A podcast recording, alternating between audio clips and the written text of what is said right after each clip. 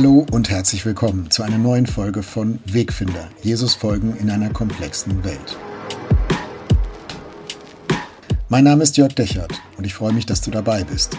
Mit Uwe Imowski spreche ich heute über den Nahostkonflikt, das Verhältnis von Christen zu Israel und die Sehnsucht nach Frieden. Wir haben diesen Podcast relativ spontan aufgenommen, darunter hat die Tonqualität ein bisschen gelitten. Fragen, Anmerkungen, Kritik zu dieser Folge wie immer per E-Mail an wegfinder.erf.de.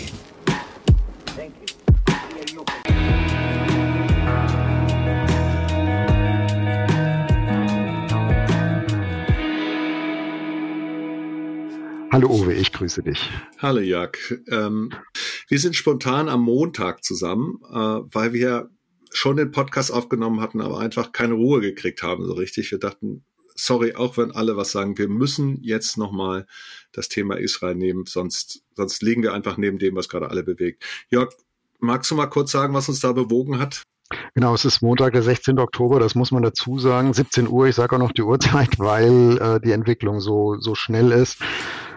Als es also als die, als die Hamas diesen entsetzlichen Terrorangriff gestartet hatte und man so nach und nach scheibchenweise erst mitbekommen hat hier bei uns, wie, wie furchtbar das äh, alles war und gewesen ist und ähm, als jetzt auch immer deutlicher geworden ist, ja, das wird auch furchtbar weitergehen. Das ist nicht, ähm, das lässt sich jetzt nicht einfach so äh, als, als Business as usual abheften, der ja im Nahen Osten schon auch oft schlimm genug mhm. ist. Ähm, da habe ich so empfunden, oh, alle melden sich jetzt zu Wort, jeder postet eine David-Flagge in seinen Facebook-Account und sagt, I stand with Israel und so. Und das finde ich auf der einen Seite gut und auf der anderen Seite habe ich mit mir auch gerungen und gesagt, ja, wem bringt das jetzt eigentlich was? Also das ist ja auch ein bisschen billig, ähm, obwohl ich will, das will ich gar keinem unterstellen. Ne? Aber ich habe so gemerkt, hm, ich will es jetzt nicht machen, nur weil es alle machen. Ich finde das wahnsinnig vielschichtig, wie es mich auch berührt. Ich weiß auch noch gar nicht, was ich denken soll, was ich, was ich fühlen soll. Das hat ein bisschen gebraucht. Äh, das können wir heute mal versuchen, miteinander auseinander zu dröseln, äh, diese Vielschichtigkeit. Aber von daher bin ich gar nicht so böse drum, dass, dass wir äh, uns jetzt ein paar Tage Zeit genommen haben. Und trotzdem äh, hatte ich jetzt übers Wochenende den Eindruck, Uwe, wir, wir müssen darüber mal sprechen. Ähm, wir können daran nicht vorbeigehen. Wir wollen daran nicht vorbeigehen. Ohne dass du und ich jetzt eine Ostexperten wären oder oder so. Aber ich glaube, wir sind genauso hineingeworfen in die Nachrichtenlage wie viele unserer Hörerinnen und Hörer auch und versuchen mal unser Bestes ähm, darüber zu sprechen und, und zu versuchen, das als Christen und reflektiert und als Menschen des 21. Jahrhunderts irgendwie anzuschauen. Also in mir ist ein großes Knäuel und eine große Gemengelage, wie du merkst. Mhm. Ähm, aber wir kommen auch nicht dran vorbei und ich glaube, es ist gut, dass wir darüber sprechen. Ja, und wir waren uns einig. Jörg schrieb mich an und ich sag sofort, du Jörg, es geht mir eigentlich genauso. Erstens würden wir jedes andere Thema gerade fast ein bisschen abwerten bei uns selber, weil, weil äh, wir haben es vorher aufgenommen und dann, dann kam jetzt das Thema Israel. Und zweitens, es ist einfach so, es, es haut uns emotional um. Es ist, äh, ja. Aber, das sagen wir gleich, was wir jetzt machen werden in diesem Gespräch, das ist relativ spontan. Wir haben jetzt auch nicht ganz lange ewig recherchiert. Wir werden über unsere Gefühle reden, über Geschichte, über Dinge, aber nicht im Sinne von ARD-Kommentatoren oder von Bekenntnis jetzt, äh, das sagt eindeutig, sondern wirklich, wir versuchen mal in dieser Gemengelage als interessierte Bürger, ich als jemand, der immerhin 15 Mal in Israel war, der Reisen anbietet, als Menschen, die Menschen kennen in Israel, die das Land lieben, in dem Jesus unterwegs war, werden einfach mal so gucken lassen, was unsere Herzen echt so, echt so bewegt. Ähm, Jörg, als du die ersten Nachrichten gehört hast, die ersten Bilder gesehen hast, was war deine erste Reaktion? Ich glaube, das, das, ist, das hat sich so entwickelt. Ne? Also in den ersten Minuten, ähm, als es noch nicht klar war, wie, wie groß das wird und wie, wie schlimm das war, äh, denkst du, ja gut, gibt es den nächsten Angriff der Hamas. Ähm, das, das ist ja Fakt, das meinte ich vorhin mit Business as usual, ne? Das ist nicht das erste Mal, es gab schon öfter militärische Auseinandersetzungen zwischen, zwischen Israel und der Hamas. Naja, das ist jetzt die nächste Runde sozusagen. Und dann wurde aber schnell klar, nee, das hier ist was anderes. Also das ist pogromartig, da, da, da ist ja stundenlang die Armee und die Polizei nicht aufgetaucht bei den Kibbuzim da an der Grenze zu Gaza. Das ist hier, das hier ist darauf angelegt, eine, eine massive Schockwirkung zu, auszulösen. Dann auch noch 50 Jahre nach dem Yom Kippur-Krieg, das ist auch kein Zufall. Also mhm. da gibt es eine, eine ganze Gemengelage. Ähm, und ich kann mich erinnern, es hat sich so ein bisschen angefühlt wie bei 9-11 bei mir. Also als das erste Flugzeug in den ersten Turm gekracht ist, hast du noch gedacht, ach, das ist ja ein schlimmes Unglück. Und als das zweite Flugzeug in den zweiten Turm gekracht ist, weiß ich noch, dass ich damals gedacht habe, das ist kein Unglück. Ja, das ist was anderes. Und es beginnt jetzt etwas, du weißt nur, es wird, es ist, es ist furchtbar und es wird furchtbar und du kannst es aber noch nicht richtig abschätzen und hast da keinen, keinen Griff dran, keine Intuition, kein Gefühl, wie genau und was genau jetzt passieren wird. Und das muss ich sagen, denke ich heute immer noch am Montag, den 16. Oktober, ähm, der Boden, die, die, die vermutete wahrscheinliche Bodeninvasion der, der israelischen Armee in Gaza, die steht ja noch aus, also die hat noch nicht begonnen. Ähm, mhm. Ich gehe davon aus, dass sie es geben wird, kann man nachher nochmal reden. Ähm, aber so dieses, dieses Gefühl, oh wei, oh wei, äh, vielleicht wird das nachher größer, als wir jetzt denken. Und äh, wir erinnern uns dann alle zurück und sagen, ach, guck mal, ne, weißt du noch, wie wir gedacht haben, na ja, gut, hier, komm, hm. Also so dieses, ne, ich, ich fühle mich unsicher, überschätze ich das jetzt, unterschätze ich das. Und was mir auch auffällt an mir, an meiner, meinen eigenen Gedanken, und das war auch von Anfang an so, ich fühle mich hin, hin und her geworfen in verschiedenen Schichten und Rollen. Also ne, ich, ich denke etwas als Mensch, ich empfinde etwas als Mensch, wenn, wenn Menschen, Zivilisten abgeschlachtet werden auf bestialische Weise. Das macht was mit mir als Mensch. Dazu muss ich nicht Deutscher hm. sein oder Israeli oder Araber oder Christ oder nicht Christ, sondern das ist einfach der Mensch, Jörg, den das betrifft. Hm, dann gibt es eine christliche Perspektive darauf. Ne? Da kommen wir nachher auch drauf. Das Verhältnis von Christen zu Israel ist vielleicht nochmal ein besonderes, war auch wechselhaft in der Geschichte. Dann habe ich als, als deutscher Staatsbürger empfinde ich was. Ne? Also ich denke, ey, sowas wie Pogrome, Juden, die einem schutzlos ausgeliefert sind, äh, ohne dass da ein Staat interveniert, das, das hat mir auf unserem eigenen Boden. Äh, mhm. Da war es dann sogar staatlich sanktioniert am Ende. Äh, dann denke ich, als politisch interessierter Mensch, ne, den dann auch sozusagen die geopolitischen, strategischen Fragen da irgendwie interessieren, äh, das ist dann irgendwie seltsam distanziert und da weiß ich gar nicht, darf das jetzt überhaupt Platz haben, ne? Oder, äh, oder geht es jetzt nicht mehr erstmal um andere Dinge? Und dann denke ich auch noch als, als Leiter von ERF der Sinnsender, wo ich denke, hm, müssen wir uns jetzt irgendwie positionieren, ne? I stand with Israel, also gibt es da sozusagen eine werkspolitische Komponente oder hilft das auch keinem? Ist das gar nicht jetzt meine Aufgabe? Also diese ganz, also diese Gemengelage gleichzeitig, die hat sich über die letzten Tage halt relativ zügig aufgebaut und ich weiß nicht, ob sie sich schon zu Ende aufgebaut hat. Also ich glaube, das ist jetzt wie so ein Knäuel, was so vorwärts getrieben wird von den Ereignissen. Wie geht's dir, Uwe? Ja, also Gemenge, Gemengelage trifft es vielleicht am allerbesten. Ne? Also das, das erste war, also ich kriegte das per WhatsApp die Nachricht von jemand, mit dem ich im Mai in Israel war.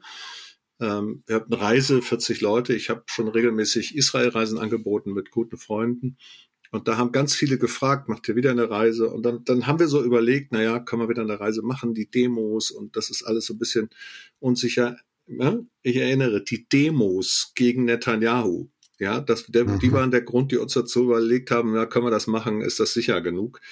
Und plötzlich denkt kein Mensch mehr an diese Demos gegen Netanyahu. Plötzlich ist hier eine vollkommen neue Qualität reingekommen. Der schickt mir eine WhatsApp, ich gucke mir die WhatsApp an, weil wir am Überlegen waren, machen wir das, machen wir das nicht und wie machen wir es. Und ich denke, ah, jetzt kommt hier eine neue Info zur Reise.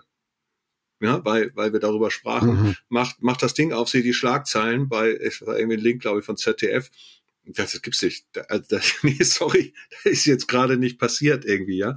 Und, und auch, auch so, also ein bisschen wirklich auch so 9-11-Effekt, ne?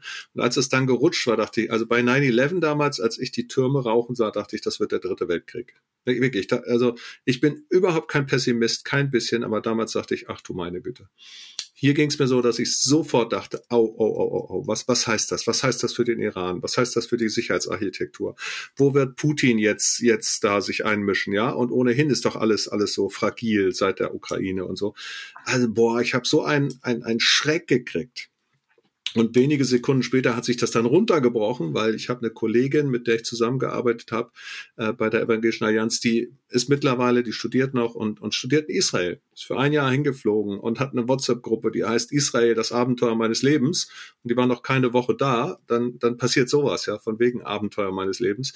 Also so das hat so reingecrasht, auch emotional so reingecrasht. Das, das kann doch, das kann irgendwie alles nicht wahr sein. Ja, dann guckst du hier eine Nachricht, da eine Nachricht. Das, das, also jede, es wird mit jeder Minute mehr. Ja, du hoffst ja immer, dass es sich relativiert. Mhm. So wie jetzt vorgestern hieß es dann mal, der, der, die Hisbollah hat Raketen geschickt und dann hinterher die Meldung, nein, sorry, waren doch keine. Und das war die ganze Zeit, dass man überhaupt, kann man irgendeine Nachricht vielleicht deeskalieren, weniger sein, weniger schlimm. Aber dann hörst du irgendwann von diesem Festival, von, also, irre. Also ich muss sagen, also mich hat's mich hat's ziemlich überwältigt, also, äh, also überrollt quasi. Ich hörte dann, dass es in Berlin eine Demo geben wird, eine Solidaritätskunstgebung. Ich selber arbeite ja in Berlin, aber wäre erst Montag hingefahren, weil ich lebe in Gera und habe dann gesagt, auch zu meiner Frau ist es in Ordnung, dass ich Sonntag schon fahre. Ich musste einfach mit hin. Ähm, und das war dann, glaube ich, auch ein starkes Zeichen, das da in, in Berlin gezeigt wurde. Ne? 2000 Leute, mhm jung, alt, ne, eine Muslima, die mit aufgetreten ist. Und also wirklich ganz viele Leute, die gesagt haben, das war Terror, das geht gar nicht, wir stehen an der Seite Israels. Ähm, aber wirklich nicht im Sinne von, von, wir machen jetzt hier Weltpolitik, sondern schlicht und ergreifend, weißt du, Charlie Hebdo, da waren alle, ich bin Charlie und hier sind hunderte mhm. Menschen, ja, mehrere, mehrere hundert, über weit über tausend ermordet worden, bestialisch. Und das war ein Zeichen der Solidarität, dass das so gar nicht geht, ja. Und auch, aber nochmal klar gesagt, Antisemitismus ist tägliche Realität in Deutschland. Boah, also schon, schon echt, also mich hat's richtig massiv getroffen, weil ich einfach auch Menschen kenne, weil ich nach Israel wollte. Jetzt haben wir die Reise natürlich abgesagt. Da hängt ja auch organisatorische Sachen drin, aber einfach, also das war schon, geht mir ähnlich wie mit dir, ja. Das war fast so 9-11-Schock, ja. Ja, also ähm, Zeichen der menschlichen Solidarität, einfach weil es Menschen sind, die um, umgebracht worden sind, ähm, unabhängig jetzt von politischen Einstellungen, geistlichen Einstellungen. Ähm, so verstehe ich dich jetzt. Äh, das ist natürlich in dieser, in dieser Verquickung von tatsächlichem Geschehen und medialer Abbildung äh, echt schwer einzusortieren, finde ich. Äh, das, das legt ja auch jede Terrorgruppe dieser Welt von Anfang an drauf an. Jeder Krieg wird heute zweifach gekämpft, einmal auf dem Boden und einmal in den Medien. Das hast du beim Ukraine-Krieg auch zum Teil. Das hast du äh, bei, bei der Hamas auch, die dann auf TikTok Videos gepostet haben von ihren Gräueltaten. Und das, ähm, das ist jetzt nicht Zufall oder ein, oder ein Versehen, sondern das hat natürlich die Aufgabe, die öffentliche Meinung auch mit zu beeinflussen. Und das heißt, wenn du jetzt zu einer Demo gehst und sagst, hier Solidarität mit Israel, dann tust du das vielleicht aus einem menschlichen Impuls heraus. Ich möchte jetzt äh, sozusagen meine Anteilnahme ausdrücken. Ich möchte sagen, das geht nicht. Ähm, das ist durch nichts zu rechtfertigen. Und dann kommt jemand und sagt, hier, Heimowski, du warst auf der Demo. Ah, du bist anscheinend mit der Siedlungspolitik der Israelis immer 100 Prozent einverstanden. So, und jetzt nimm das mal auseinander. Ne? Also diese, diese, ich glaube, dadurch, dass das so auch in Media, diese, diese, diese Auseinandersetzung auch ganz stark eine mediale Auseinandersetzung ist, ähm, die auch gesucht wird, ist das, was du jetzt medial wiederfindest, auch in sozialen Netzwerken, ja nie so auseinanderzuklamüsern. Also du, du hast ja kaum eine Chance, was menschlich auszudrücken, ohne dass es dann politisch, geistlich, wie auch immer, gleich einsortiert und ausgelegt wird und auch gegen dich verwendet wird. Ja, aber ich sag mal, nur war ich ja ein paar Jahre bei der Evangelischen Allianz als Vertreter äh, beim Bundestag und in der, der Rolle habe ich das ja immer wieder erlebt, ja. Ich weiß noch, ich, ich habe, hat, hatte mal ein Interview und in diesem Interview hat jemand danach gefragt, was ich beruflich gemacht habe. Ich, ich habe mal eine mhm. AIDS-Beratungsstelle in Hamburg geleitet äh, und dann sagt er, was kam da denn für Leute? Naja, hauptsächlich homosexuelle Männer, manche sexsüchtig und so, ne? Und daraus wurde dann hinterher in dem Interview, ich habe gesagt, alle Schwulen seien sexsüchtig äh, und damit also die, äh, die Evangelische Allianz nennt alle Schwulen krank. So, äh, total verrückt. Also völlig, also nur ein Beispiel dafür, was dir passieren kann, mhm. wie du aus einem Interview auseinandergenommen wirst. Das kann dir immer passieren. Äh, so, ähm, und doch, und doch habe ich gelernt, also diese Zeichen zu geben, die sind total wichtig. Also wenn jemand Opfer ist, äh, dann braucht er einfach das Wissen, dass die anderen sagen, ich sehe dich, ich nehme dich wahr, ich stehe hinter dir. Und in dieser Zeit jetzt sind Opfer von Terrorismus, Terrorismus jüdische Männer, jüdische Frauen, jüdische Kinder, jüdische Einrichtungen. Es sind Menschen ermordet worden auf einem Festival, wo wir, wo, wo unsere Kids auch hingehen könnten, bestialisch einfach einfach weggeschossen sozusagen. Ähm, und da gilt jetzt erstmal zuallererst einfach nur sehr deutlich zu sagen, wir stehen mit Israel, wir sind gegen Terror. So. Ich habe ein kleines Statement aufgenommen bei der, bei der Demo, das so ein kleines Reel, anderthalb Minuten, das habe ich dann auf Facebook gestellt, da habe ich aber auch klar gesagt, aber die palästinensische Zivilbevölkerung, die jetzt Opfer der Hamas wird, die trifft's genauso. Die trifft's ganz genauso. Die Hamas, der ist das völlig egal, ob da, ja, Leben zählt für die nicht. Die möchte gern aufwiegeln, aufstacheln. Terror hat immer das Ziel, die Bevölkerung wütend zu machen äh, und so. Und insofern klares an der Seite Israel stehen, klares Betroffensein, aber gleichzeitig auch sagen, Leute, Terroropfer sind nicht nur Israelis, Terroropfer sind jetzt indirekt auch die Palästinenser. Und ich glaube, das kann man so sagen, ohne dass man von irgendwem für die Siedlungspolitik mit verhaftet wird. Und wenn es einer doch macht, meine Güte, dann soll er halt. Ja, wenn jemand in so einer Situation noch meint, da politisches Kalkül draus zu schlagen, dann weiß ich nicht. Jetzt sage ich es mal ganz so, wie ich denke, dann kann er mich mal. Ja, also die meisten, die, die meisten versuchen das aber politisches Kalkül draus zu schlagen, oder? Das hat ja innerhalb von 24 Stunden eingesetzt, finde ich. Also ich habe zum Beispiel, ich habe in, ich meine, es war in der New York Times, bin gerade nicht ganz sicher, hat ein, ein Israeli einen Artikel geschrieben, der äh, natürlich erstmal auf, auf diesen Terrorangriff abhebt und der dann geschrieben hat, so sinngemäß, das ist, jetzt ist nicht die Zeit für Differenzierung, ja, und gefordert hat von den Lesern, der, der ich bleibe jetzt mal bei New York Times, ich hoffe, das stimmt. Ja, also jetzt hört auf zu differenzieren, sondern jetzt gibt's nur eins, ja, die Hamas ist der Feindpunkt. Wo ich dann sagen würde, ich verstehe den, wenn ich er wäre, würde ich es auch so sagen und fühlen und empfinden. Aber da habe ich dann gedacht, boah, mich da jetzt einfach so vereinnahmt, also das habe ich als übergriffig empfunden für mich jetzt, wo ich denke, das hat mit Solidarität gegenüber den Opfern nichts mehr zu tun, sondern wenn wir sagen, Schluss mit Differenzierung, dann begeben wir uns auf einen Pfad. Ich verstehe jeden, der das aus, aus Betroffenheit, Wut, Trauer, was auch immer tut. Aber wenn sozusagen ich als jemand, der jetzt 1000 Kilometer weg ist ne, und, und noch eine Chance hat, auch differenzierter zu denken, aufgerufen wird, das sein zu lassen, das finde ich verkehrt. Ja, das finde ich. Ich habe gestern, gestern früh habe ich mich total aufgeregt. Da kam ein Bericht aus dem Deutschlandfunk äh, und da, da hieß es tatsächlich in diesem Bericht, ne, die Palästinenser hätten wieder neue Raketen geschossen. Äh, was für eine Unverschämtheit! Es haben nicht die Palästinenser geschossen. Es hat die Hamas geschossen. Es gibt in, es gibt auch andere Gruppen der Palästinenser, die das genau nicht so sehen, ja. Und an der Stelle, die Hamas ist der Feind. Da gibt es für mich auch gar kein Vertun. Das kann man auch nicht differenzieren. Es gibt keine Liebe und keine böse Fatah. Es gibt auch keinen netten und keinen bösen Putin. Es gibt einen Putin, der die Ukraine angegriffen hat. Punkt.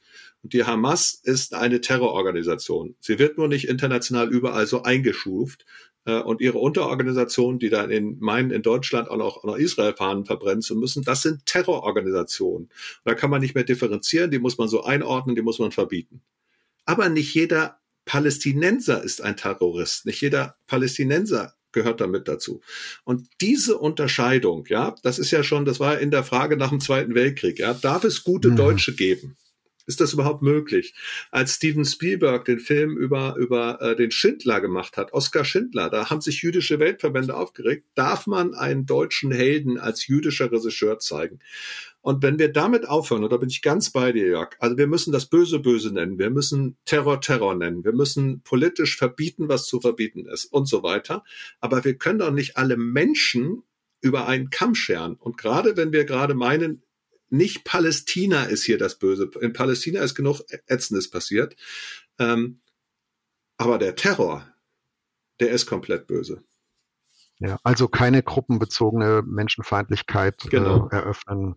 Aber das ist halt das, was ich sehe. Und ich, ich hatte so den Eindruck, jetzt wie gesagt, ich sehe ja vor allem die mediale Abbildung von dem Ganzen ähm, und die, die Kommentierung.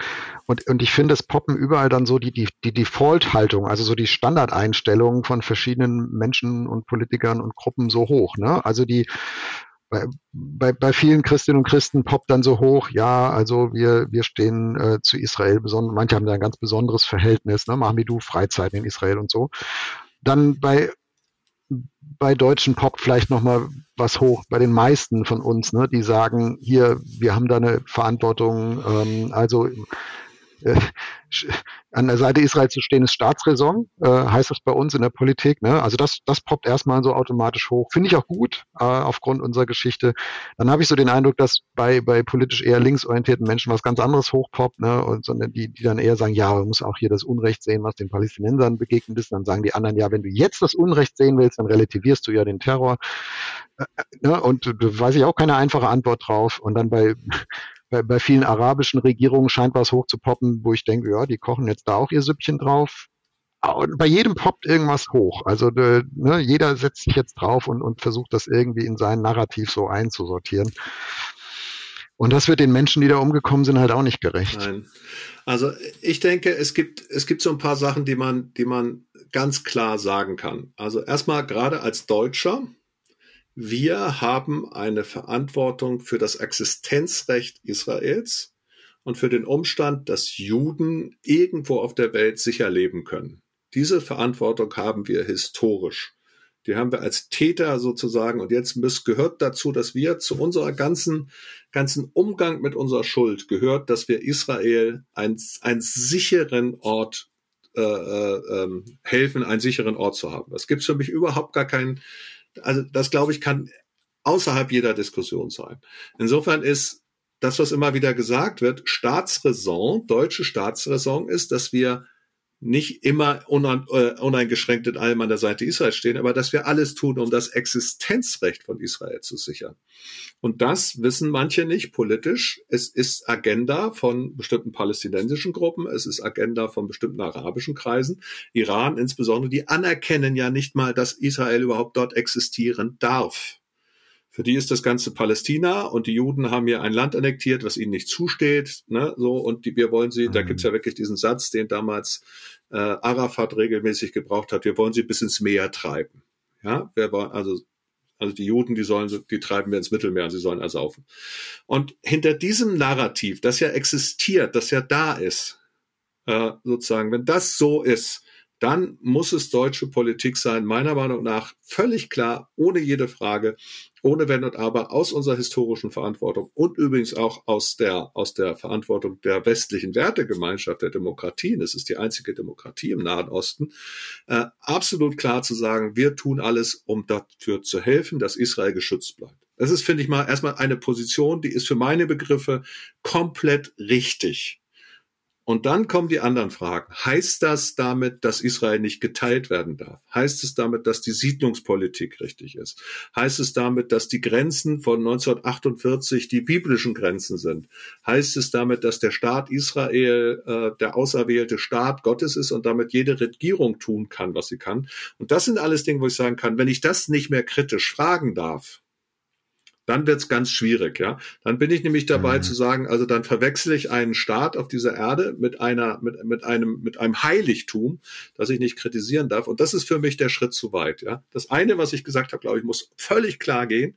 Aber äh, das andere, wenn Menschen in Palästina verdursten, verhungern, wenn sie keine Chance haben, da jemals rauszukommen, äh, wenn Menschen enteignet werden durch die Mauer und, und, und vieles andere mehr, dann muss man das natürlich kritisieren dürfen.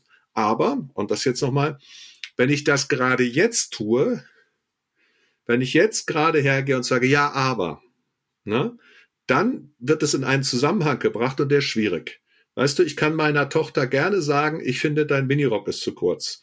Wenn ich das aber dann sage, wenn vorher eine andere Frau vergewaltigt worden ist, dann klingt es so, als würde ich sagen, ja, du bist ja selber schuld. Mhm. Es gibt mhm. Momente, wo du einfach Dinge nicht verknüpfen darfst. Ja, das genau, das finde ich einen wichtigen Hinweis und ähm, die, die es dann vielleicht äh, tun, die würde ich aber umgekehrt auch nicht unter Generalverdacht stellen und sagen, ah, guck da, die benutzen das jetzt, um ihre Agenda vor, voranzutreiben. Und das ist natürlich sau schwierig äh, in so einem Konflikt, der so vielschichtig, so komplex ist. Also Joschka Fischer, der, der frühere deutsche Außenminister, der wird zitiert mit dem Satz, naja, mit Nahost ist das so, wenn ich mit den Israelis rede, dann verstehe ich die Israelis und wenn ich mit den Palästinensern rede, dann verstehe ich die Palästinenser aber beides zusammen kriege ich irgendwie nicht hin. Also das ist eine, eine so Gegensätzlichkeit der, der, der, auch des geschichtlichen Erlebens. Du hast jetzt Arafat zitiert. Genau, das hat er immer gesagt. Und ich, ich, ich mir geht's jetzt gar nicht um die politische Führung. Ähm, aber wenn wir mal so die Entstehung von dem Nahostkonflikt reingehen, also ich kann verstehen, Und jetzt könntest du sagen, das ist jetzt nicht der Moment, das zu sagen, ja, weil noch nicht, dann, dann bremst mich. Aber wenn wir bei der, bei der, ne, bei der, bei der Schilderung sind, wie, wie soll das denn gehen im, im, im Nahen Osten? Wie sollen die denn zu, zusammenleben? Ich kann auch verstehen, dass Palästinenser sagen hier, das sagt er als Deutsche, das verstehen wir vielleicht auch, aber wieso müssen wir das ausbaden? Also wieso müssen wir ausbaden, dass ihr äh, hier in unserer Ecke der Welt einen, einen Staat für Israel eingerichtet habt nach dem Zweiten Weltkrieg? Oder eigentlich, eigentlich hat es ja schon vor dem Ersten Weltkrieg angefangen ähm, mit den Nationalbewegungen auf beiden Seiten und dann Völkerbund und dann UNO und so. Britisches Mandatsgebiet ist ja auch eine totale Verworrenheit, aus der heraus das entstanden ist. Das hat jetzt auch mit dem Terrorangriff gar nichts zu tun, aber das, du macht, das verdeutlicht vielleicht nochmal, warum das so ein, so ein komplizierter Konflikt ist, weil die, weil du diese, diese geschichtliche Entwicklung nicht so einfach entwirren kannst und ich glaube, du kannst sie halt auch nicht rückwärts drehen und wieder auseinanderdröseln. Du kannst, du musst es eigentlich nach vorne lösen und da ist ja leider alles an Bemühungen in Richtung Zwei-Staaten-Lösung und Versöhnungsprozessen so immer und immer und immer wieder gescheitert. Also das dass äh, ich glaube, viele, viele äh, Politiker auch einfach die Achseln zucken und sagen, ja, was sollen wir da noch machen? Wir haben keine Ahnung, wir können es nicht lösen. Mhm. Ja, wobei, also es ist gescheitert, aber natürlich, also wenn wir jetzt wirklich nur seit der Staatsgründung Israels nehmen, seit 1948, also der israelische Staat gegründet wurde bis heute, dann ist das eine Zeitspanne, wo du sagen musst, wenn du mal zurückguckst in die Geschichte zwischen Deutschland und Frankreich, deutsch-französische Kriege, Napoleon und weiß ich was, das ging über 150 Jahre, ja, und nicht über über 70 Jahre, also hm. doppelt, dreifach so lang fast. Insofern, das muss nicht endgültig gescheitert sein. Und ich finde das wichtig. Nur weil etwas scheitert, heißt das noch nicht, dass es morgen auch gut gehen kann. Ja, das haben wir nicht an anderen Sachen. Ja, nur, ja. genau. Mhm. Also es kann, es kann auch, kann trotzdem besser werden. Insofern wäre ich da, wäre ich da nicht hoffnungslos. Aber wenn du schon in die Geschichte guckst, im Grunde genommen ist es so, dass, also ich überspringe mal die biblische Geschichte. Wir kommen gleich auch noch ein bisschen auf biblische Deutung, Israel und Christen und so. Ähm, fangen wir einfach mal an. Erster Weltkrieg, Osmanisches Reich wird von dem, von den, von äh, zerbricht, waren ja Verbündete mit Deutschland, verlieren den Ersten Weltkrieg, das Osmanische Reich ist weg. Und diese, diese Region, die wir heute Palästina nennen, die war ja nicht Palästina, die war ein Teil des Osmanischen Reiches. Und damals schon ein Vielvölkerstaat. Ja, also rein rechtlich gibt es bis heute äh, Verträge zum Teil, zum Beispiel die Grabeskirche, das wurde im Osmanischen Reich nach osmanischem Recht, also türkischem Recht sozusagen verhandelt, wer da die, die Räume benutzen mhm. darf und so. Also es gibt bis heute das osmanische Recht, es gibt bis heute das britische Recht, weil nach den Osmanen kamen die Briten mit dem Mandat, mit dem Mandat. Dann gibt es äh, aber Leute, die sagen, ja, das waren aber meine Großväter schon im Mittelalter, die hatten hier schon als Juden gesiedelt oder die waren hier als Araber. Aber diese, diese Gemengelage sozusagen, dass wir sagen, da ist ein palästinensisches Volk und das hat ein Land und dieses Land gehört Palästina, die hat so ja gar nicht gegeben. Ja, genauso wenig wie es Israel bis auf eben 70 nach Christus, als sie vertrieben wurden von den Römern. Seitdem hat es kein Israel mehr gegeben. Und es hat auch das Israel, wenn du in die Bibel guckst, immer in verschiedenen Ausdehnungen gegeben. Mal hast du das Nordreich, mhm. mal ein anderes Reich. Es gibt Rabbiner, die bis heute sagen, ja, es gibt kein festgelegtes, verheißenes Land. Das ist unterschiedlich, wie die Stellen das sagen. Also insofern hast du immer eine Gemengelage gehabt, in der im Grunde genommen nie klar war, was ist was, äh, wer ist wer, ja, so. Und, und in Aha. dieser Gemengelage war eigentlich vorgesehen durch die, durch die UNO oder durch den, durch den Völkerbund, äh, auch durch die Briten, die sogenannte Balfour-Erklärung, dass es eine Heimstatt geben soll für die Juden und dass es parallel aber auch einen palästinensischen Staat geben soll. Also der Plan war durch die UNO nach dem britischen Mandat, nach, de, nach dem Zweiten Weltkrieg, es wird eine Zwei-Staaten-Lösung geben. Und das haben die Araber nicht akzeptiert und haben sich dann, dann Israel angegriffen.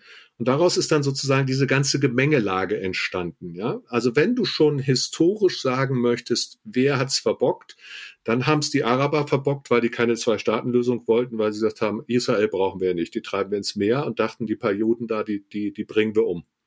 Dass Israel so, so äh, selbstständig geworden ist, und das haben die nicht geahnt, ja. Die haben sich alle zusammengetan, Jordanien, Ägypten und weiß ich, wer da alles dazu kam, alle gemeinsam angegriffen und den Krieg verloren. Eigentlich ein ein Wunder, dass das so ausgegangen ist. Hätte niemand für möglich gehalten. Ähm, aber die rein völkerrechtliche Idee war ursprünglich mal eine Zwei-Staaten-Lösung und die haben dann Rabin und Arafat wieder aufgenommen. Und jetzt gibt es Christen, die sich total darüber aufregen und sagen, das geht ja nicht, ist doch ganzes Reich Gottes oder es gibt auch Nationalisten, die das tun. Aber rein völkerrechtlich musst du sagen, wäre die Zwei-Staaten-Lösung das Vernünftigste, weil das ist das, was damals ausgehandelt wurde, ja. Dummerweise von den Arabern, die es heute fordern, selber kaputt gemacht. Ne? Mhm. Also das ist vielleicht nochmal wichtig zu sagen, genau, es, das ist so wie wenn in einer, in, einer, in einer deutschen Stadt das Katasteramt explodieren würde, es gibt keine Unterlagen mehr, wem hier welches Grundstück gehört, ne? dann hättest mhm. du auch Diskussionen. Und so ist das mit dem Untergang des Osmanischen Reichs. Da gibt es halt keinen Rechtsnachfolger, beziehungsweise völkerrechtlich ist das das britische Mandatsverwaltung gewesen und dann hat man sich darauf geeinigt und es war ja auch damals im Vergleich zu heute total dünn besiedelt. Ne? Also mhm. ich habe gelesen, im, im heutigen Gazastreifen, da haben damals 20.000 Leute gewohnt mhm. und heute zweieinhalb Millionen. Mhm. Also das zeigt einfach nochmal, ne, was da, was da passiert ist. Ähm, so, und nun ist diese Geschichte gelaufen, wie sie gelaufen ist. Ähm, vor der Staatsgründung äh, auch, auch zum Teil gewalttätiges Gerangel, sage ich mal, ja, also um die Startposition. Dann gab es diese Balfour-Erklärung. Dann ging das los. Dann gab es den, den Unabhängig, das was, ähm, was die Israelis Unabhängigkeitskrieg nennen, was du jetzt geschildert hast, ne, wo die Palästinenser sagen, nee, für uns ist das aber die große Katastrophe, weil weil wir dann am, im Anschluss an diesen Krieg fliehen mussten. Also viele Menschen, die betroffen sind, die nichts dafür können. Hm. Manche können was dafür, viele können nichts dafür, äh, aber alle sind irgendwie hineingewoben, hineingeworfen in, in, in dieses in dieses geschichtlich sich vermengende Chaos. Und äh, dann gibt es den Sechstagekrieg, dann gibt es den Yom Kippur-Krieg und dann gibt's jetzt ähm, mit, mit der Fatah und jetzt später mit der Hamas ähm, terroristische Geschichten. Und wir haben die, die radikalen Siedler auf der israelischen Seite, die, ähm, die vielleicht auch nicht den Frieden Vorschub leisten. Und also ein, ein einziges Durcheinander. Ähm, und meine Frage ist halt nur, weißt du, ist es sinnvoll, die Lösung dieser Geschichte in der Geschichte zu suchen oder ist es nicht sinnvoll zu sagen, wenn wir damit anfangen aufzurechnen, dann ist immer die Frage, bis wohin gehst du zurück? Ja, gehst du bis zu den Römern zurück und sagst, ja, genau, und deswegen mhm. ist das Israel oder gehst du bis zum Zweiten Weltkrieg zurück und sagst, deswegen muss es zwei Staaten lösen. Was auch immer du machst, du musst doch am Ende irgendwie den, den, den halbwegs Konsens finden mit den Leuten, die, die heute leben. Eine andere Wahl gibt's ja am Ende gar nicht. Egal wie lange das dauert, egal wie schmerzhaft das ist, aber am Ende müssen ja die Menschen, die die heute da leben und, und letztlich äh, in, in engster Nachbarschaft leben, die müssen, die müssen auch irgendwie einen Weg miteinander finden. Und ich, also ich, ich denke oft, jetzt immer so ein bisschen auf der, auf der geopolitischen Ebene, wo ich auch kein Experte bin, aber ich denke, da rühren einfach auch zu viele externe Mächte drin rum. Ne? Also da, da, ich, ich sehe nicht, wie der Iran da zum Beispiel irgendeinen positiven Einfluss hat, der, der zur Problemlösung beiträgt, um es mal ganz vorsichtig zu sagen. Also und, und solange da so viele drin rumrühren, haben die doch gar keine Chance, äh, irgendwie miteinander, selbst wenn sie wollten, alle äh, zu einer friedlichen Lösung zu kommen. Ja, also das, was du so ein bisschen indirekt mit angesprochen hast, ist im Grunde genommen, lass uns dich in die Geschichte gucken und lass uns vielleicht auch nicht zu groß denken, sondern lass uns pragmatische Lösungen finden. Ne? War, war natürlich die Politik der letzten Jahre. Also das große Abkommen Oslo, der ehemalige äh, äh, Terrorist Yasser Arafat und der ehemalige General äh, äh, Yitzhak Rabin ja, äh, schließen in Oslo also ein Friedensabkommen und sagen, wir einigen uns, dass es eine Zwei-Staaten-Lösung gibt, wir reden, wir setzen die Autonomiebehörde in Palästina ein und so weiter und so weiter. Du bist runter von der Terrorliste, die Fatah von Arafat, Vorgängerorganisation mehr oder weniger der Hamas, äh, die ganz eng miteinander verwoben waren. Also ganz tolle Lösung. Und dann startet irgendwann, dann wird der, wird der Rabbin von einem radikalen Siedler, ermordet. Ja, ist ja von einem Juden ermordet worden, der gesagt hat, also du, du schenkst unser Land her, das können wir nicht geben an die Terroristen, das ist auch göttliches Land, äh, hier müssen wir bleiben. Ähm, dann kurz danach gab es eben ziemlich heftige Reaktion gegen die Palästinenser. Dann brach die Intifada aus. Aus der Intifada wurde dann diese Mauer gebaut ne, in Jerusalem, die so stellvertretend ist, die Gebiete abgeriegelt. Und seitdem gibt es eigentlich nur noch immer so kurzfristige Lösungen. Seitdem der, die Zwei-Staaten-Lösung, seitdem das Oslo-Abkommen, beide Friedensnobelpreis bekommen, ne? Ähm, seitdem das gescheitert ist, geht es eigentlich immer nur noch so um pragmatische Sachen. Wie kommen wir irgendwie miteinander klar? Israel sagt, wenn die Mauer, seit die Mauer gebaut ist, kommen hier einfach nicht mehr so Bomben rüber. Vorher gab's, die haben ihre Raketenwerfer zu sich in den Garten gestellt, am liebsten in den Kindergarten, die Hamas, weil wenn wir zurückschießen, dann ermorden wir ja Kinder und dann werden die Bilder medial ausgeschlachtet, ja. Also übelst, also brutalste menschenverachtende Propaganda. Auf der anderen Seite sind für diese Mauer Leute, Leute enteignet worden, ja, das sind Olivenhaine weggebaggert worden, wo die Familie seit 25 Generationen so ungefähr lebte.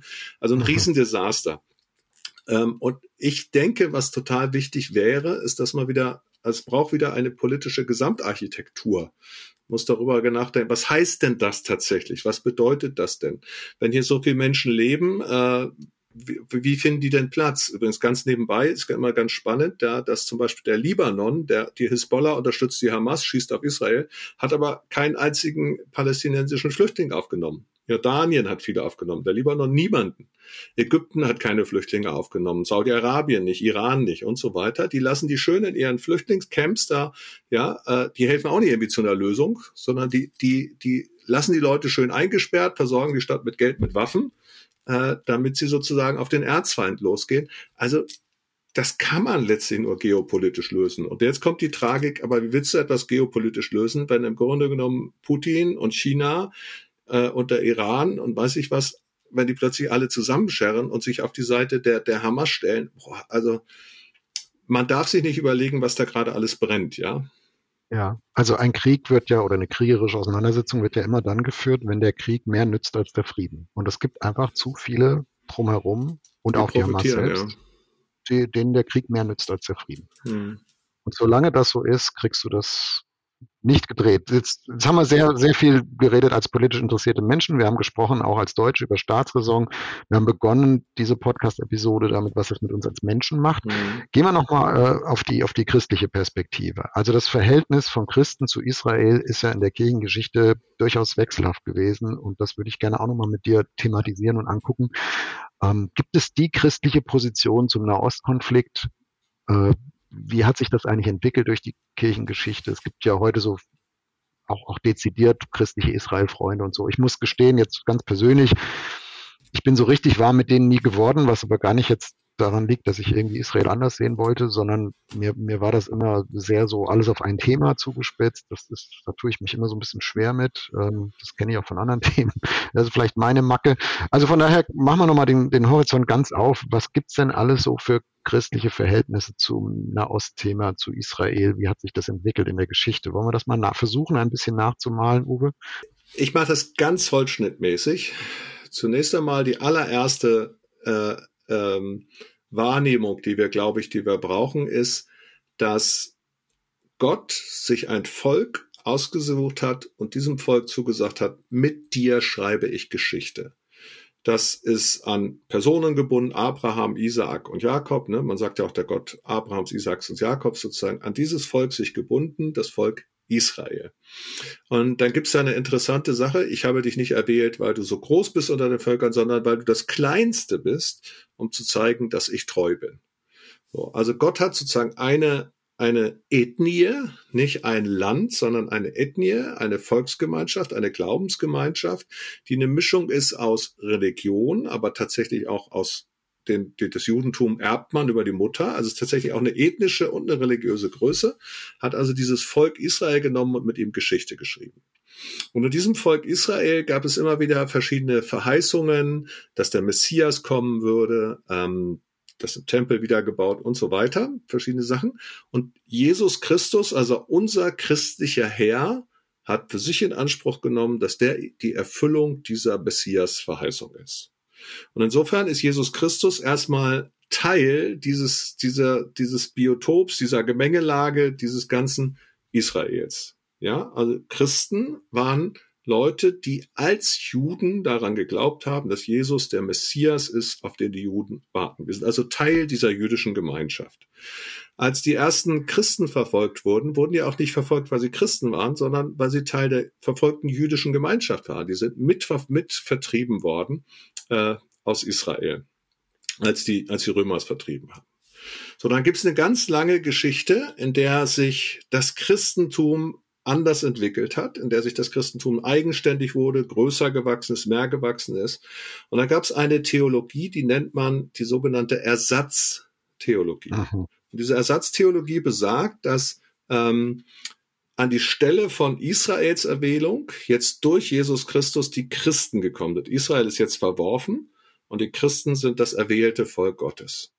Also ich sage ein bisschen plakativ, Gott hat einen neuen Liebling und es sind nicht mehr die Juden, sondern es sind die Christen. Ganz genau. Es gibt also, wenn du zum Beispiel in Basel am Münster stehst, eine wunderschöne Kirche, tolle Kirche, auch geschichtlich spannend, was da in der Reformation äh, passiert ist. Da stehst du vorne und an den, an den Säulen, also links und rechts von der Tür, siehst du ein Bild, also eine, eine Königin und eine gestürzte Königin. Das eine ist die Ekklesia, die jetzt auf dem Thron sitzt, und das andere ist die Synagoge, also einmal die Kirche und einmal die, das Judentum, die sozusagen runtergestoßen wurde. Und diese Ersatztheologie, ich überspringe jetzt ganz viel, war auch zum Beispiel, kannst du bei Luther noch spüren, äh, wo mhm. das mit hineinkommt, führte wirklich in extremer Form zu ganz starken Antisemitismus. Also Christen waren Treiber sozusagen. Das wurde dann durch Gerüchte vermengt, ja, die, die Christen, äh, äh die Juden Kinderopfer sind die, die, und so. Ne, die Jud Kinderopfer soll ich sagen, aber vor allen Dingen die Juden äh, ähm, haben ja unseren Messias ermordet. Es waren ja die Juden. Mhm. Ja, so. dann werden Bibelverse dazu hinge, hinge, äh, äh, hingebogen und so. Und in dem Ganzen, das Ganze mündete dann sozusagen in den deutschen Christen, die versucht haben, aus dem Bibel selbst eine, eine arische Bibel zu schreiben. Ja, alle jüdischen mhm. Texte rauszunehmen, Altes Testament und alles, was in den Evangelium zu jüdisch ist, alles rauszuschmeißen.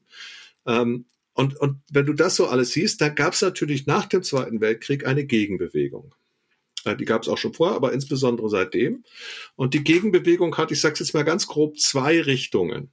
Die eine Richtung ist die, dass, ich sag mal, liberalere Strömungen einfach komplett sich gegen jede Form von Judenmission und so ausgesprochen haben und sagen, das darf nicht sein. Wir müssen respektieren, dass dieses, diese jüdische Gemeinschaft ein Träger der göttlichen Verheißung ist und dass die dazugehören und so weiter. Also bitte ihr Christen, lasst die jetzt in Ruhe. Ja, wir fordern den Dialog mit Juden äh, und so.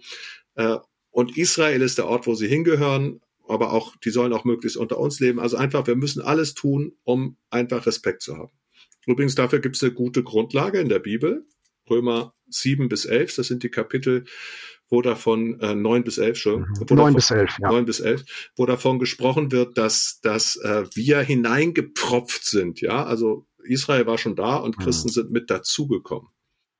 Also kein Grund für Christen hochmütig zu sein ne? oder oder gar Christen äh, Judenverfolgung irgendwie mitzumachen oder so. Wie, du hast es, das das zieht jetzt ja über viele Jahrhunderte, was du beschrieben hast. Ne? Ja, also genau. das muss man sich schon muss man schon auch mal viele ganz selbstkritisch anerkennen. Ja. ja. die Kreuzzüge, ja. ja, die nach da, die wollten Jerusalem von den Muslimen befreien und haben dann auf dem Weg wirklich alle Juden, die sie getroffen haben, abgeschlachtet, haben Synagogen schon verbrannt. Ja, also Luther hat geschrieben, die Synagogen sollen brennen. Ja, das hat, hat die Nazi-Propaganda dann natürlich aufgegriffen.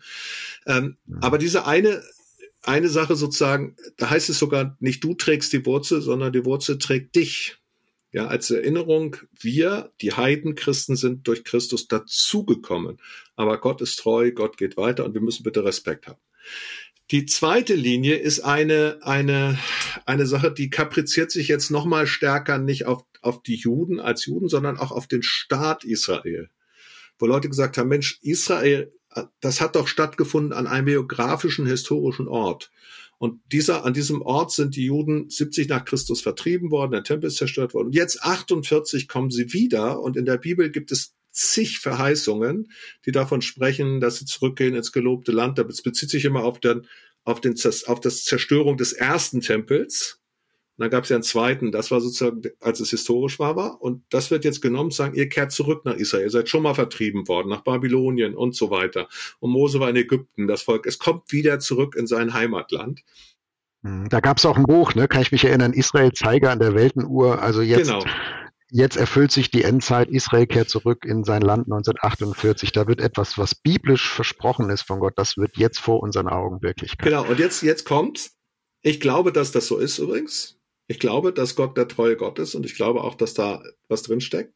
Nur wenn ich das jetzt sozusagen sage, also, und ich verstehe auch weißt du, wie toll ist das, wenn mal jemand ein Wunder erleben kann? Wie toll ist das, wenn wir die Sachen, die wir in der Bibel lesen, nicht nur irgendwann vielleicht mal passieren, sondern wenn wir sie erleben können. Jemand, der krank ist und der gesund wird, ja, oder jemand, der das sehen kann. Israel kehrt zurück. 2000 Jahre warten wir und wir dürfen das miterleben. Ich meine, das ist ja auch Hammer. So. Jetzt passiert es aber, wenn ich davon ausgehe, sage, okay, dieses Land Israel, das ist das von Gott so eingesetzte Land, und daraus ableite, also ist alles, was Israel tut und der Grund und Boden, den Israel besetzt, so von Gott gewollt. Dann legitimiert das Gewalt, dann legitimiert, legitimiert das undemokratische Methoden, dann legitimiert das äh, alles Mögliche, weil ja jetzt schließlich das Gottes Wille ist, dass es so kommt. Und da habe ich dann mhm. das echte Problem. Also ja, weil ich kann natürlich nicht, wenn in meiner Bibel steht, dass das Reich, dass das nicht durch Herr oder Kraft, sondern durch meinen Geist wird es geschehen, steht in der Bibel. Ne? Und wenn dann Israel militärisch alles alles niederrollt oder so, dann kann ich sagen, ja, sorry, das ist keine biblische Verheißung. Das, dieses Reich, was sich da mal erfüllen wird, dieses himmlische Jerusalem oder dieses Israel, was da kommen wird, das ist kein militärisches Reich, das ist ein Friedensreich. Die Juden haben jedes politische Recht und auch jedes sonstige Recht, dass sie eine Heimstatt haben, dass sie einen sicheren Ort haben. Ich bin echt, ich bin wirklich ein Pro-Israel-Mensch. Aber das heißt ja noch lange nicht, dass das da an den Grenzen irgendwelche Enteignungen geben darf oder, oder, oder. Ne? Und das wird für meine Begriffe in dieser Extrem-Israel-Front, wird das häufig vermischt alles, was von Israel kommt, kommt von Gott. Und das muss sagen, nee, Freunde, so ist es nicht. Ja? Jede Avocado, die gewachsen ist, ist gleich ein Wunder in der Wüste. Nee, die ist einfach besser gewässert worden als bei den Palästinensern. Und die in der Staatsgründung Israels gibt es ja auch beide Stränge. Ne? Also es gibt den, die, die Zionisten, Theodor Herzl und so, die, die waren ja eher, wenn ich das richtig weiß, politisch eher links einzusortieren. Also sie hatten ja nicht unbedingt geistliche Gründe und die, ähm, die orthodoxen Juden, ultraorthodoxen heute, ähm, der, der Strang, der stark so von den, von den alttestamentlichen Verheißungen herkommt, ähm, einen sehr religiösen Zugang, die sind ja miteinander vermischt auch heute. Das erzeugt ja auch viele Spannungen innenpolitisch in Israel bis in die Regierung rein, jetzt im, im Kabinett Netanyahu. Also das kann man ja auch ganz schwer auseinanderdröseln. Und ähm, ich finde, du hast es jetzt nochmal gut beschrieben, wie das auch so in dem im heutigen Staat Israel zusammenkommt, wo wir als Christen sagen würden, genau, Römer 9 bis 11 ist, äh, Gott ist mit Israel, also mit dem, mit dem Volk Israel nicht fertig. Da gibt es eine, eine Hoffnungsperspektive, gibt es eine Zukunftsperspektive. Ähm, die kann ich mir als Christ auch nicht einfach aneignen und sagen, und die nehme ich mir jetzt und die gilt jetzt für mich. Ne? Das wäre wieder Ersatztheologie. Äh, das Christ, christliche Glaube ist ein nicht territorialer, äh, wenn ich ins Neue Testament reinschaue, ist nicht gebunden an einen Zeit und Ort. Mhm. Äh, das ist halt anders als das Judentum. Ähm, also ich kann mir das nicht einfach nehmen als Christ ich glaube, dass Gott äh, eine Geschichte noch mit dem, mit dem jüdischen Volk hat, aber ich kann nicht eins zu eins sagen, und äh, der Staat Israel und seine Regierung sind sozusagen der Erfüllungsgehilfe Gottes äh, eins zu eins. Und deswegen darfst du als Christ das bitte auch nicht kritisieren. Doch, das, äh, das muss ich schon an manchen Stellen. Ge genau, weil sonst wann immer eine Theokratie entsteht, also wenn Leute das, was sie tun, göttlich legitimieren, das göttlich ableiten und nicht mehr nach rechtsstaatlichen Prinzipien machen, verwechseln wir sozusagen dieses Leben in dieser gefallenen Schöpfung mit einer idealen Welt, die es noch nicht gibt. Und die wird dann immer nicht ideal, sondern die wird dann zum Schluss diktatorisch. Und deswegen können wir nicht einfach sagen, das darf alles so laufen. Ja, schon in der Bibel gab es, gab es, gab es für den König das Wächteramt. Das waren die Propheten. Ja, als David Unrecht getan hat, als israelischer König, da kam Nathan und hat gesagt, du, so geht's überhaupt nicht. Und auch die anderen Propheten haben die israelischen Könige kritisiert. Also wenn ich schon sage, dass es Israel ist eine Erfüllung biblischer Verheißung, dann muss ich auch aus dem Alten Testament lernen, dass das israelische Staatssystem immer schon auch kritisierbar war, schon im Alten Testament. Also wenn heute Rabbis for Peace sagen, also Rabbiner, die sich für den Frieden einsetzen, was, was bestimmten palästinensischen Gruppen da passiert, das kann nicht sein, dann muss ich diese Stimme schlicht auch hören. Ja, oder wenn man sagt, hier passiert gerade, dass ein Präsident äh, in Grundformen, ähnlich wie das, wie das mit der Pressefreiheit in, in Ungarn passiert ist durch Orban, hier passiert in Grundformen, dass die Verfassung eingeschränkt wird, das Verfassungsgericht eingeschränkt wird, dann muss ich das dann auch kritisch sagen dürfen. Deswegen bin ich ja kein Israel-Feind. Im Gegenteil. Ja, aber Israel ist letztlich eine Staatsform. Warum wir aber auf jeden Fall auch, auch einfach, was wir immer noch bei Israel mitdenken müssen, ja, nach der Zerstörung 1970 nach Christus ist das israelische Volk quasi über Nord, Nordafrika Also die Juden sind über Nordafrika, über Spanien und dann, dann Deutschland nach Osteuropa gewandert. Und sie sind immer weiter gewandert, weil sie vertrieben wurden, weil sie ermordet wurden, weil ihre Synagogen angesteckt wurden und so weiter.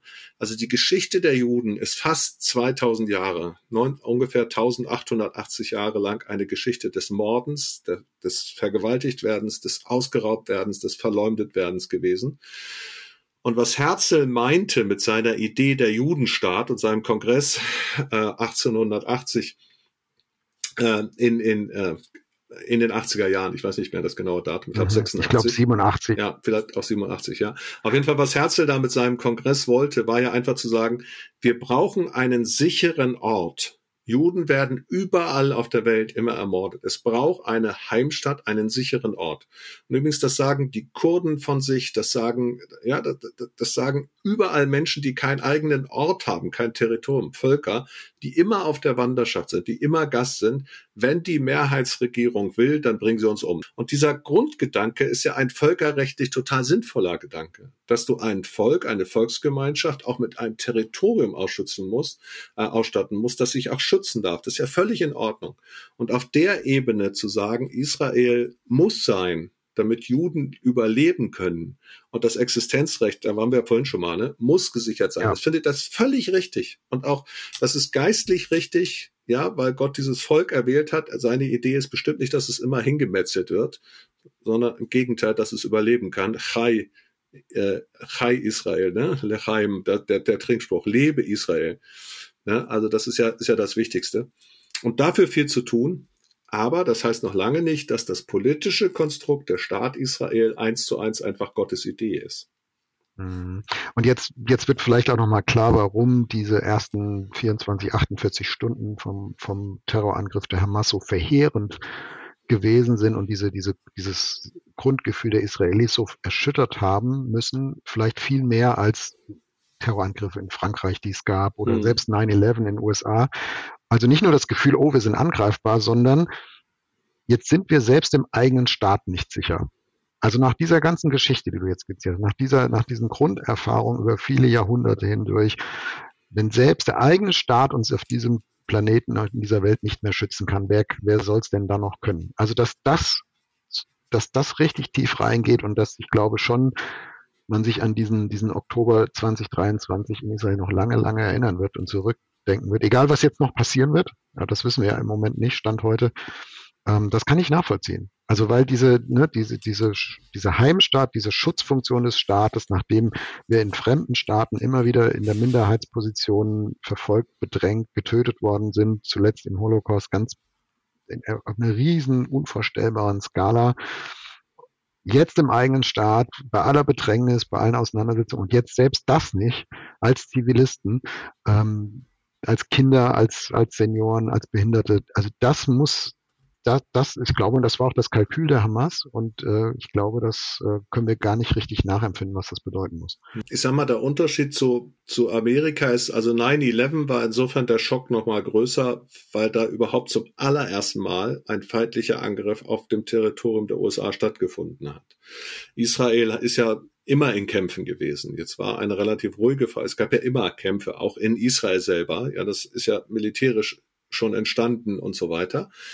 Aber die letzten Jahre waren relativ klar, man ist eingebunden in eine Weltgemeinschaft, man macht die ersten Verträge mit, mit den Vereinigten Arabischen Emiraten. Also Israel hatte eine starke Friedenspolitik mit arabischen Ländern.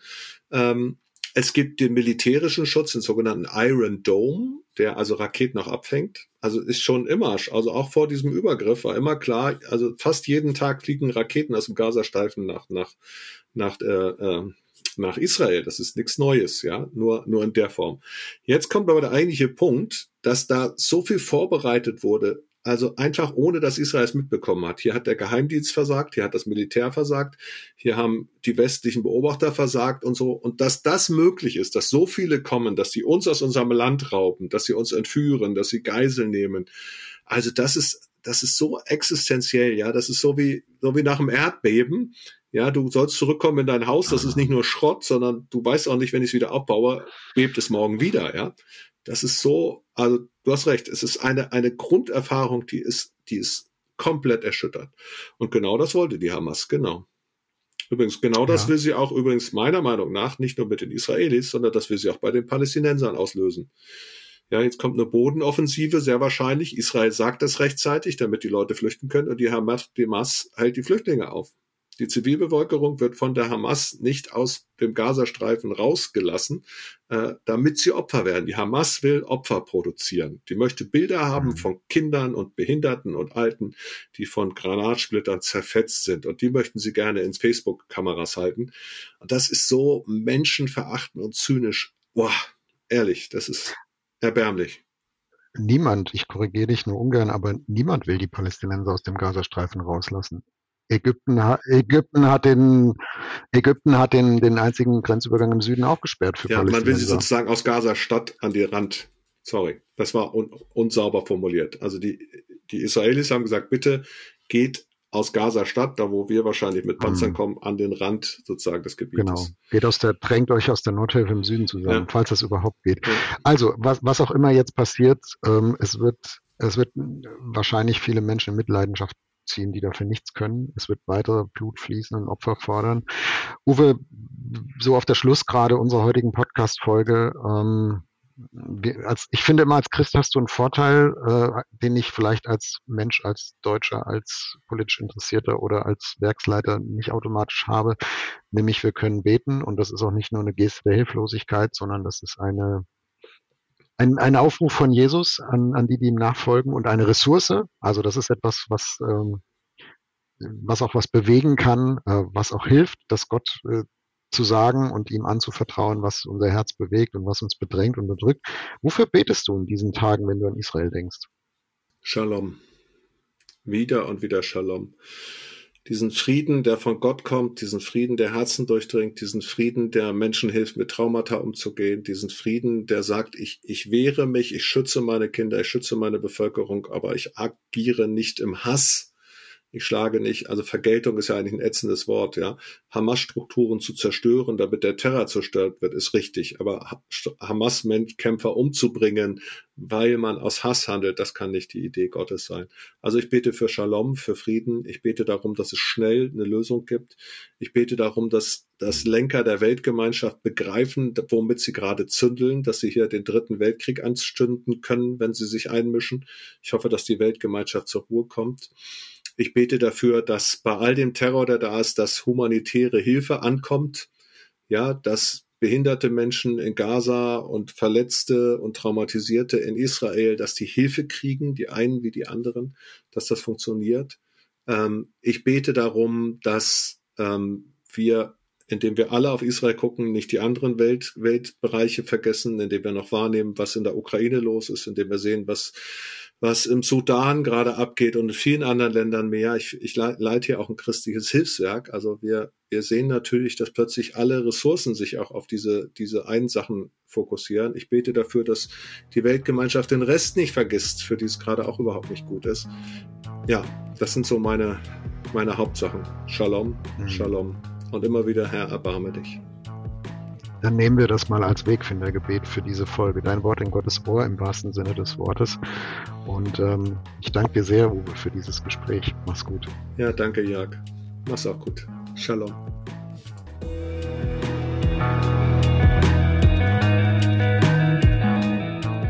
Das war Wegfinder.